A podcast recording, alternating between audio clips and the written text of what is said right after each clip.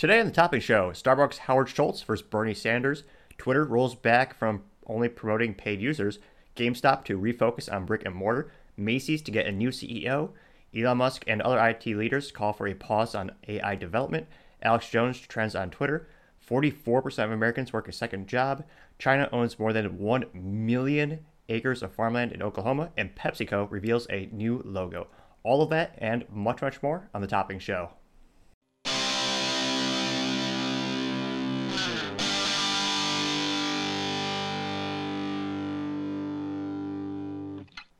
Thank you everyone for tuning in today. Today's episode of the Topping Show is sponsored by ExpressVPN and Topping Technologies. ExpressVPN helps protect your online data, and Topping Technologies is an IT value added reseller and services company with a special proficiency in IT security. If you're a business owner or an IT leader, use a little assistance, you can reach them at sales at toppingtechnologies.com. Now, jumping into the business part of the podcast, Twitter announced that they're going to roll back their recent policy of only promoting paid users Earlier this week, Elon had noted that only paid verified accounts would have their statements promoted so that they would show up on the For You section of the Twitter timeline.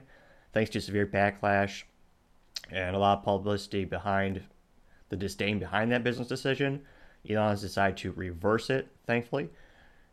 Although, interestingly enough, that actually was a big incentive. I thought I actually might upgrade to Twitter Blue or whatever he is calling their upgraded version these days.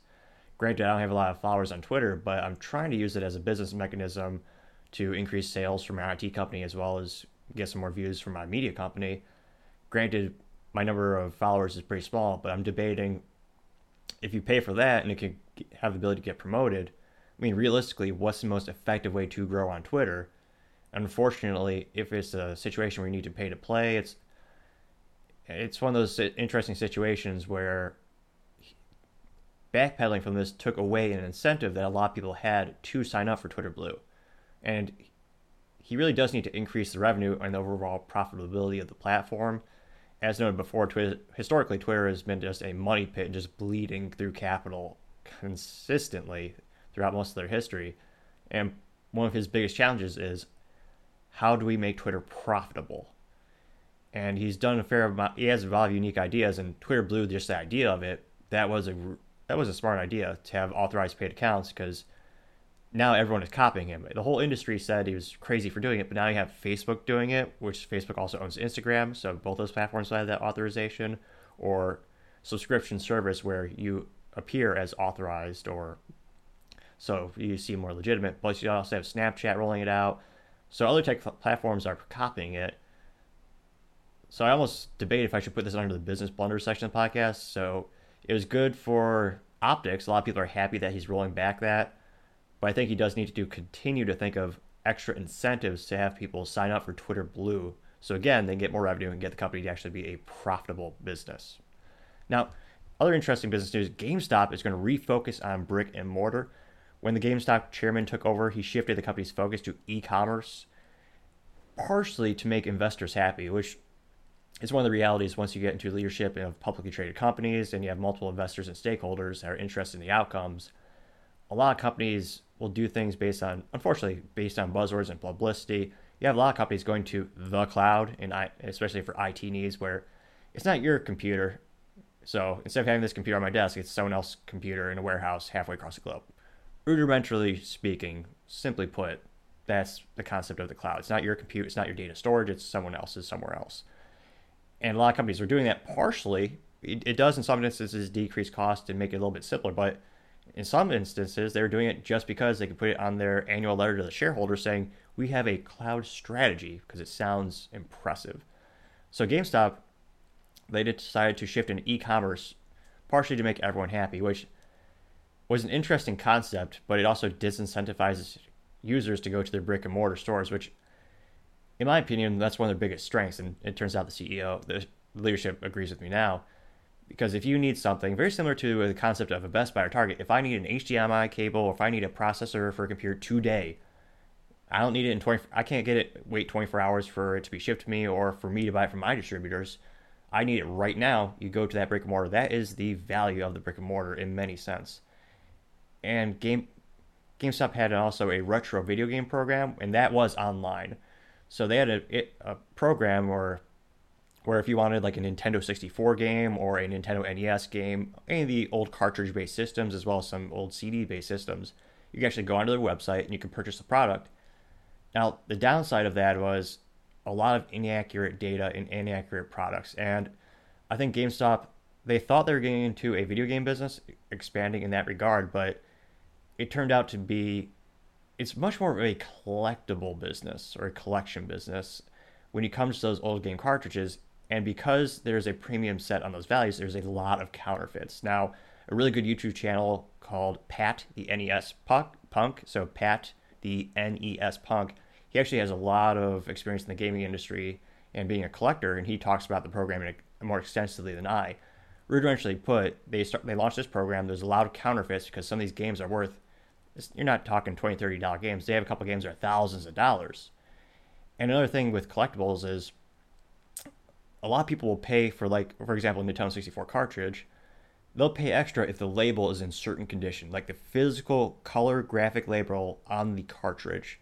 They'll put a premium on because it is better quality. So it gets to this very interesting area where is it art? Is it entertainment? Is it a video game cartridge in and of itself? You do have people selling NES or Nintendo Entertainment cartridges for thousands, hundreds of thousands, even a million dollars. So it is a very interesting cultural moment as well as video games start to be more appreciated than the traditional this is just a piece of hardware and it's just a game and GameStop was more of a traditional video game store where they're used to transactions with new video games. They're all the same from the factory. One might have a bump or a scratch on it, but if it's new, you just exchange, it. A lot of these other games, you have very limited supply. So a lot of people debate if that program was actually profitable, but I believe they they turned down or they decreased and stopped doing that program because retro video games is such a hyper fluid market, you actually you have to adjust prices daily because the supply and demand is so so fluid. It's almost like the stock market. So that's why when it comes to retro video games, you see most of the success behind those categories would be mom and pop shops or even eBay and other bidding websites because a mom and pop shop could adjust their prices daily because sometimes you have to with those video games because there's a lot of variables that go into retro video games that are no longer made. So it's interesting to see that GameStop is starting to refocus on the brick and mortar store. And they noted that the cut from the e commerce side of the business was one of the main reasons they were able to show a profit last quarter, which is the first time they showed a profit in two years. Now, it's extremely important for them to show profit, especially because it's publicly traded. Stock market is a big indicator of how the company is doing and the public perception and confidence of the company. That profit warranted the stock to increase by about 40%, which is astronomical. And again, hindsight's 2020. Too bad I didn't get some. And closing down the e-commerce, their revenue actually only went down by 1%. So moderately negligible amount, but the profits went up because they were able to decrease those costs because with any e-commerce there's a lot of back-end logistics, you have warehouses, packaging, processing. There's a lot of additional steps and costs and overhead that go into that. So going forward, I think it's going to be a good idea for them to refocus on the brick and mortar experience and focus on how to get gamers into those stores, give them a great compelling reason to spend money at their company. Everyone already knows they specialize in video games better than the other com- competition, such as this hybrid stores where you have Target and Walmart where they sell video games, but it's not their core competency. Now it'll be interesting to see how they further incentivize people to go to the store. Now, other interesting retail news Macy's is going to get a new CEO, and they're one of the most iconic, fascinating retail companies ever. They've been in business for 165 years, and they're known for their iconic sponsorships for the, you got the Macy's Day Parade, and the new CEO is actually, or the current CEO, Jeff uh, Gennette, J, J, sorry, Jeff, G E N N E T T E, Gennette. Regardless, he's going to uh, retire in 2024 and he did a lot of great things to the company. Under his leadership, he kept the company afloat throughout the rise of Amazon.com as well as COVID 19. Now, just staying in business is a big feat because during that same period, you had many other competitors go out of business. You had, I believe it was J.C. Penney, Sears, and Neiman Marcus. They all went bankrupt. So they're still around, but they restructured and they changed ownership. And then you also have Macy's outperformed their competitors such as Nordstrom, Kohl's. So they're doing pretty darn good. And he was behind the building of the company's e commerce platform, which for their business is going to help them out a lot. And I think it's a good way for them to supplement their sales as well. So you don't have just the brick and mortar stores. Now, he also helped fend off activist investors who were pressuring them to spin off the e commerce into a separate entity, where, of course, doing that, you would also lose all the benefits of that, including the profit revenue. Now, it'll be interesting to see. The new CEO is coming from Bloomingdale's, which Macy's actually owns, and the new CEO has worked there for 36 years. And his name is Tony Spring, so he's got a lot of experience. He already knows some of the inner workings, so that'll probably be a great thing as well. Now, other interesting note on business Elon Musk and other leaders are, call, are calling for a pause to AI or artificial intelligence systems, and they asked for a pause on training of AI systems. So, a little over a thousand critics have signed an open letter, which caused for at least a six month pause on open experiments and tech using AI. Other prominent minds that agree with Elon include Steve Wozniak, who's the co founder of Apple. You also have Grady Booch, who's the chief scientist at IBM, one of the most respectable long term IT companies and providers in history. You also have Tristan Harris, who's a tech ethicist. That, title's a little less impressive. That's kind of ambiguous. Where do you work or what do you do? Regardless. And you also have the OpenAI CEO, Sam Altman, asking for regulation in the industry. Now, the downside to them asking is I don't know how realistic it is because more and more businesses are seeing this as a competitive advantage to their business, empowering them, increasing their revenue, decreasing their costs. And a lot of companies, especially overseas, they will not stop innovation for a New York minute. And there's a lot of threats to AI. There's a lot of benefits, of course, as well. A lot of people are speculating are we going to get into the era of Terminator, Rise of the Machines, where they take over? Granted, you already have defense capabilities where they make their own calls or they will execute strikes without human input, which a little concerning, also fascinating, but concerning. But it'll be interesting to see if any U.S. regulation is put on the technology or any limitations are put on the capabilities of it. And the, the concern seems to be valid because it is moving exponentially quicker every day. And the technology is only getting faster, more accurate, more impressive. And it's even past the. There's a specific test that actually you put on people to see if they can tell if they're talking to a machine or if they're talking to a person at least the Turing test specifically, and it's passing those tests, which for throughout all my lifetime or short time, but it's never really worked. So think of when you go to a website and you have a chat bot or you're talking to, I say talking quote unquote, you're typing in questions to an online prompt on a website for a homepage. You can usually tell if it's just a robot copy pasting answers based on your limited input. So based on XYZ input from you, they have pre-made answers for those situations. They have other websites like my, te- my, my tech company where it just forwards the message to me. Now, it'll be it's passing the Turing test, so it is becoming darn near hard to distinct and even undistinguishable from real humans. And that part is particularly concerning. We're long past the day of the Atari 2600 and all the technologies that seem to be so simple. We have AI images and parodies of not only presidents but also business leaders, scientists, globe, and those AI deepfakes are real in terms of they are so good people can't tell the difference, which is quite concerning because with one video from a CEO of a publicly traded company, you can tank the stock, or maybe a nation state leader, you can cause war. It's it's one of those things where we're developing technologies to stop it, or rather to recognize when it is an AI image. But it's the whole cat and mouse game, similar to IT security. You know, it'll be interesting to see if the government or anyone steps in to say we're going to slow down the innovation of AI. I'm not very, I don't in terms of the magic eight ball. I would say the outlook is not good in terms of. I don't see that innovation slowing down, regardless, even if there's a law put in place it'll be interesting to see how that progresses. But many businesses are starting to use that technology, and we'll see how it goes from there. Now, interestingly enough, going to the culture section of the podcast, one of the best places to find culture is Twitter. You'll find darn near every anything and everything there. Some of it is fascinating. Now, Joe Rogan was recently interviewing Shane Gillis, who's another stand-up comedian, and they were talking about how Alex Jones is being fined for one billion dollars um, for lying and, def- and defaming the families of the Sandy Hook massacre a couple years back. However, politicians and corporate news outlets who lied about Iraq's WMDs or weapons of mass destruction face zero consequences. So that's an interesting contrast.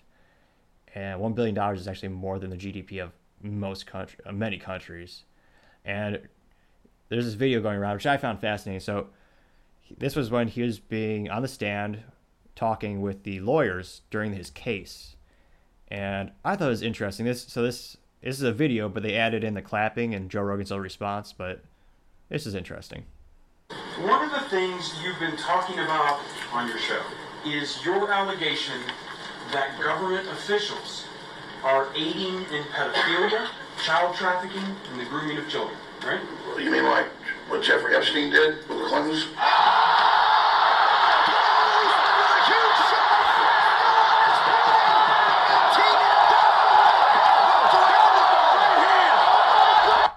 And that was extremely entertaining to say the least. It's one of those things where he says a lot of crazy stuff, but the more, the more concerning thing is when some of the things turned out to be true.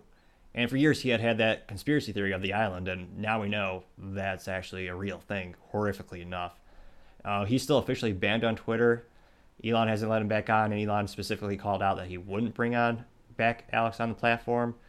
So he's still he's still not on that platform. It'll be interesting to see. He was recently on Steven Crowder's platform, which they're now doing their exclusive mug club through Rumble, which is a great alternative media outlet. Think of it YouTube, but less censorship. So it's great. However, the limitation to that technology or that platform is much fewer people go to it.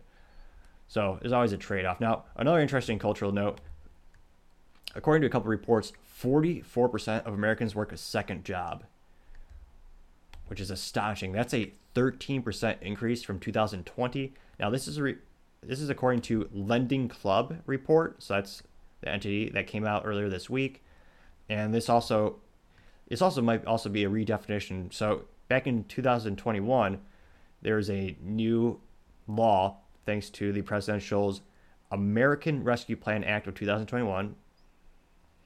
And like most political documents and initiatives, the irony in that is unpalatable. Now, according to that act, they're going to rescue you by taxing you more. But so, according to that act, if you make more than $600, you have to report it to the IRS and claim it as taxable income.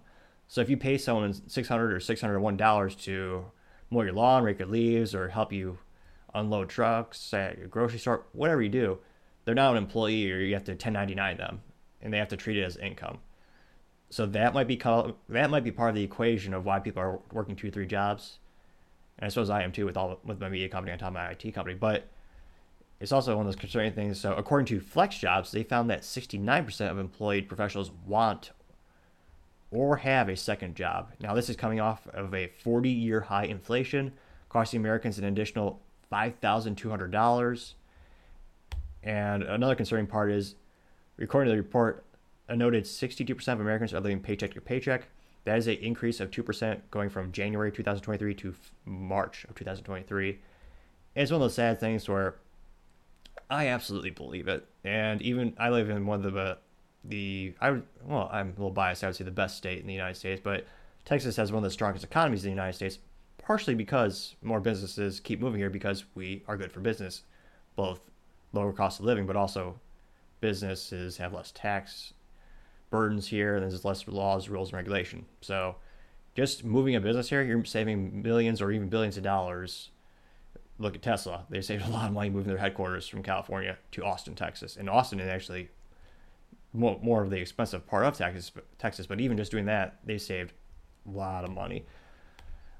So, but even in my area, I'm seeing a lot of people I know who are working two, three jobs just to try to meet ends meet as they try to combat inflation.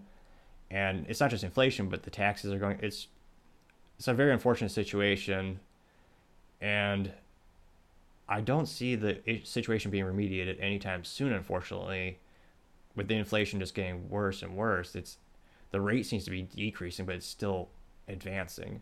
Unfortunately, and a lot of Americans are struggling with that and uh, hopefully people will be able to come together and come to to some unique solutions. Ideally, decreasing regulation and taxes would be great because it would help businesses and have that ripple effect of throwing a stone in a pond where you have savings throughout the whole industry and the whole ecosystem.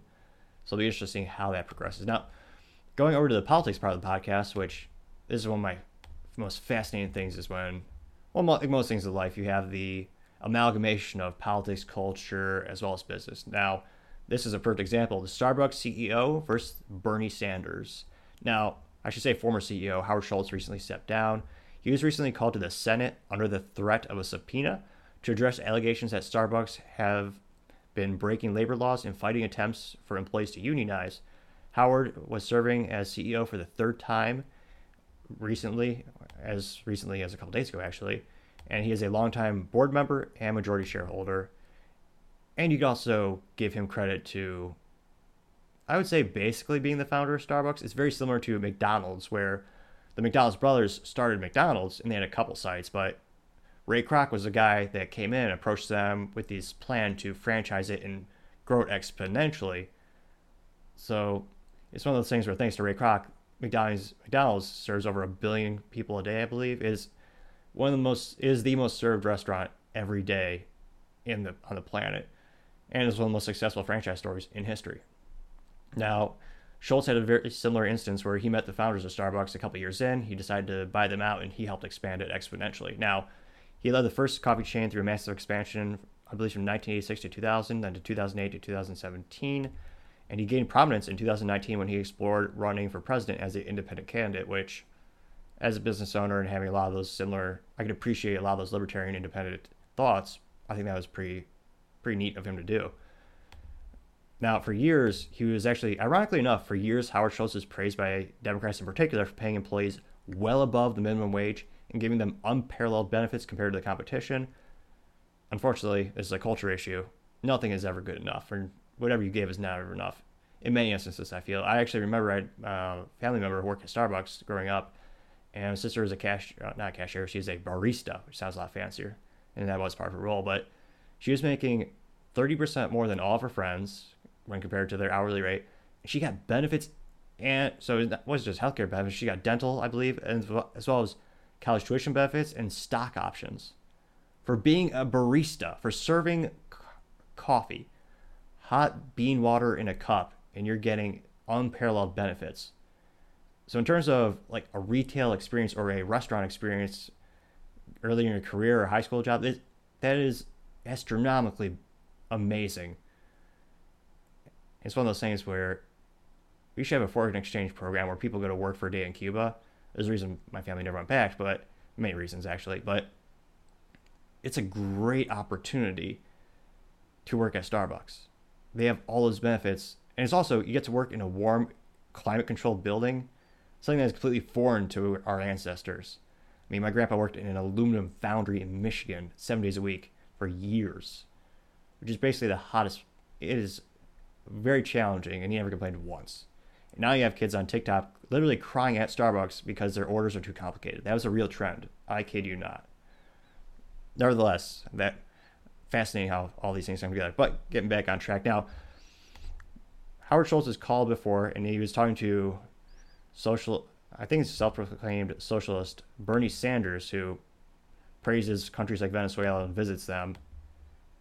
Astonishing. Now, Bernie said, "quote over the past 18 months, Starbucks has waged the most aggressive and illegal union busting campaign in modern history of our country. Unquote.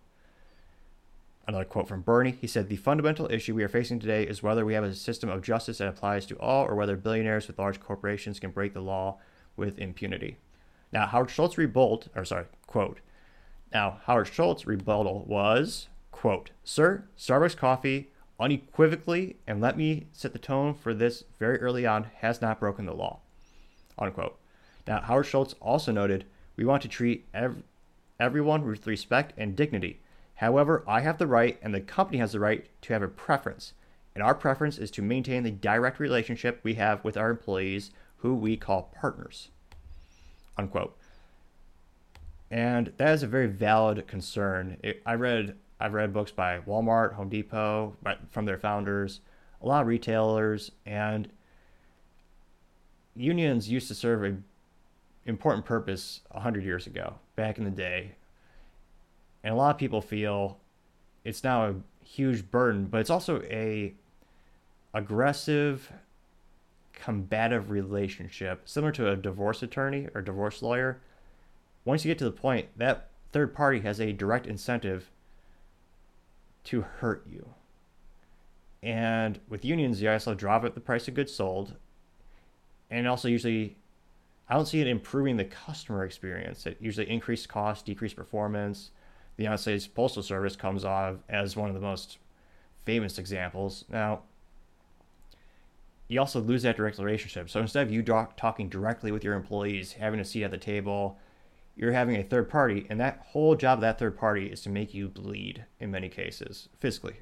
Hopefully, it doesn't get too physical, although I'm sure their discussions get heated. But it feels less like a team and more like a combative situation. And I know there's certain situations where you de- you might need to have a heated debate with someone, and maybe in some cases you need a moderator, but to have someone whose sole job is to only look out for one party, now you have an unbalance in the equation. You have the business, then you have the employee, and you have the union rep. And that exponentially increases costs. I remember it was I found it disgusting as a child being forced to join a union when I was actually at a grocery store. I didn't get any benefits about that. It was a summer job. So I was only going to be there for six months, so you would never get your dues back. But I had to pay dues for that, unfortunately, because of the state because of the laws of where I was working at the time. Yet another reason to leave that state. Now, it'll be interesting to see how this progresses. Now, part of the allegation, the employees at around 300 stores have voted to join Starbucks Workers United. Now, again, always quantify the data. 300 stores, that equates to around 3% of the total number of stores in the United States. Some of the controversy comes around Starbucks has shut down some of the unionized stores and fired some of the workers involved in the organizing. Now, I wish it'd be interesting if we could see the employee track records and more of the details around the situation because just being part of a union doesn't abdicate you from performance. We don't know if those employees are underperforming or under overperforming. So again, we need more data with that specific situation. Also, closing down stores that are unprofitable is not uncommon. Again, you need to look into is there a single variable of why they're closing down the store? Is it because of crime? Is it because of cost? Well, also, having a union increase the cost, decrease the profit. Depending on the situation of the stores, that might be a make or break. It'll be interesting to see if they can prove they closed down the store just because it was that single variable of them becoming unionized. Now, the federal judges have found Starbucks violated labor rights in eight cases, However, like many instances, Starbucks is appealing that ruling. Rudimentarily speaking, that means they're fighting back and asking for another chance for them to prove their side of the story. So we're still waiting on the final result as it goes throughout the court proceedings. But it's an interesting situation. Just they are one of the most successful companies in history, and they basically invented the category of a coffee chain. And they've been around for a long time. I don't know. I haven't, to be honest, I haven't looked at their W10 or W9, W11, where I forget the fancy term for the actual paper used, where you tell the stockholders, shareholders, you know, here's how we're doing fiscally. It'll be interesting to see would a union break the business or put them out of business, or would they have to increase the cost of goods sold to the consumer to an unattractive price point, which decreases sales?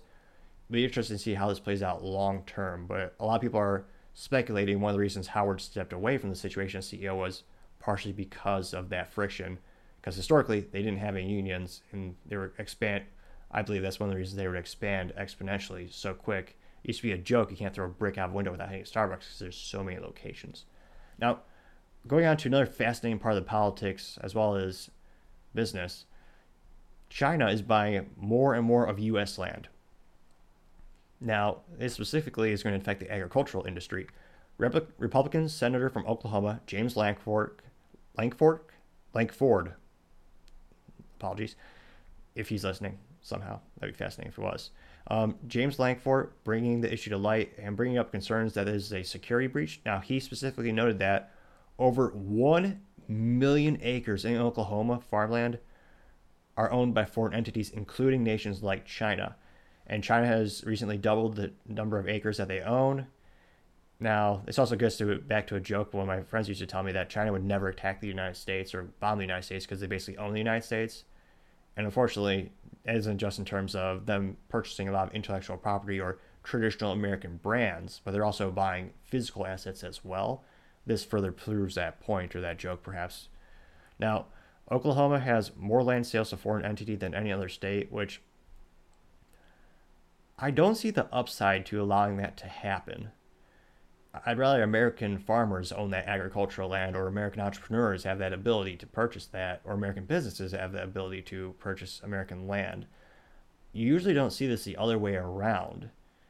Now, Lankford claims that the and quote, these are Chinese criminal organizations that are moving in and you're not going to move in and move that much money without some awareness from the Chinese Communist Party setting it up. Which is certainly true in regards to China, the government heavily monitors, regulates, and participates in business there, foreign and abroad. Which is actually one of the issues with TikTok. Bit ByteDance, the parent company in China, the reason they can't just spin off the company easily is because China doesn't want that. The government doesn't want that. So it's you've seen it in other industries. Here it's more agricultural, and Lankford would like to quote unquote fix the quote gap in federal law unquote regarding for entities' ability to openly purchase agricultural land and behesting his fellow lawmakers to lawmakers to quote be attentive at what China is currently attempting to do on American soil. Which I think is a valid concern. When he says illegal activities, I'm not sure if he's talking about substances like marijuana, which are illegal on a federal level, but are becoming decriminalized on many states. And some are allowing, I believe, is medicinal marijuana to be grown legally and distributed to authorized. That's another fascinating topic in and of itself, where the federal government isn't authorizing it, but there's also federal laws that have a ripple effect around regulation of the industry. And that might be what he's attempting to say here. He doesn't specify the actual specific Chinese criminal organizations, or if it is just a Chinese mafia. Either way, you have a foreign entity buying American land. I don't think is a benefit to that. Now, a perfect example of all things are not equal. There's no private land ownership in China. We can't invest there, and it's actually in a law. Of course, laws change; they're fluid sometimes. So there's quote there's a law quote unquote no foreigner can currently own land in China. So it's one of those things where it's definitely not equal. They're buying up millions of acres, and we can't buy a square inch over there. And there's a lot of people that are saying this is a national national security concern as well, which I tend to agree with. It's not in our best interest to have someone else own all that land, especially you're actually hurting yourself. You're shooting yourself in the foot when they own agricultural land because one of the biggest export, exports from the United States are agricultural goods. And China traditionally has purchased many of those goods as well. So if they own land, they can just export it to itself, and of course at a discount. It's it's one of those things where it's a very unusual situation. I don't understand why that's allowed to keep occurring. Now, going on to the business blunder of the day, PepsiCo unveiled a new logo. Now, the previous logo has been used for 14 years and also probably spent hundreds of millions of dollars building that brand awareness and building that loyalty to that specific logo which is why traditionally logos aren't changed too often, but they are changed often enough to refresh the design. It's one of those weird things where there's a debate of how many times do you change the logo? For the longest time, Blockbuster kept the same logo. That's why people can recognize the sign behind me of many generations, many many different people can recognize that same iconic tilted ticket stub logo. Now, going to PepsiCo's logo history, the first logo was in 1898, and this is a little long, but it kind of shows you the trend of how often they show it, or rather, how often they change their logo. So the first logo was in 1898, the second logo was 1905, the third logo was 1906, the fourth logo wasn't until 1940, fifth logo was 1950, sixth logo was 1962, seventh logo 1973, eighth logo 1991, ninth logo 1998, tenth logo 2003, eleventh logo 2008, 12th logo 2014 and then the next one is coming out going to be rolled out in 2024 so that kind of gives you a time frame it seems to be you know every six to seven years on average they're changing it up and The, new logo is going to be made with the PepsiCo logo that's going to be larger and also it's going to make the red, white, and blue a little bit of a darker shade and bold the print. And in their statement, they noted PepsiCo noted that quote the brand's commitment to Pepsi Zero Sugar, unquote. That's why they're having the highlights in that logo. Which, from a certain business perspective, makes sense. You have co- you have soda companies that are making more money off their bottled water and bottled non-sugar drinks than the traditional, you know, hundred-year-old Coca-Cola recipe. So it's fascinating to see those trends of consumers moving away from the traditional corn syrup infused liquid candy bars, soda, into more water, tea, and other alternative drinks that weren't originally part of the company's portfolios. So it makes sense for them to emphasize that in that regard. And they plan to roll out the new logo at um, next year when it falls and coincides with Pepsi's upcoming 125th anniversary. But nevertheless, I still think it's a business blunder because it's a little bit different. But I just can't fathom how much money they're spending.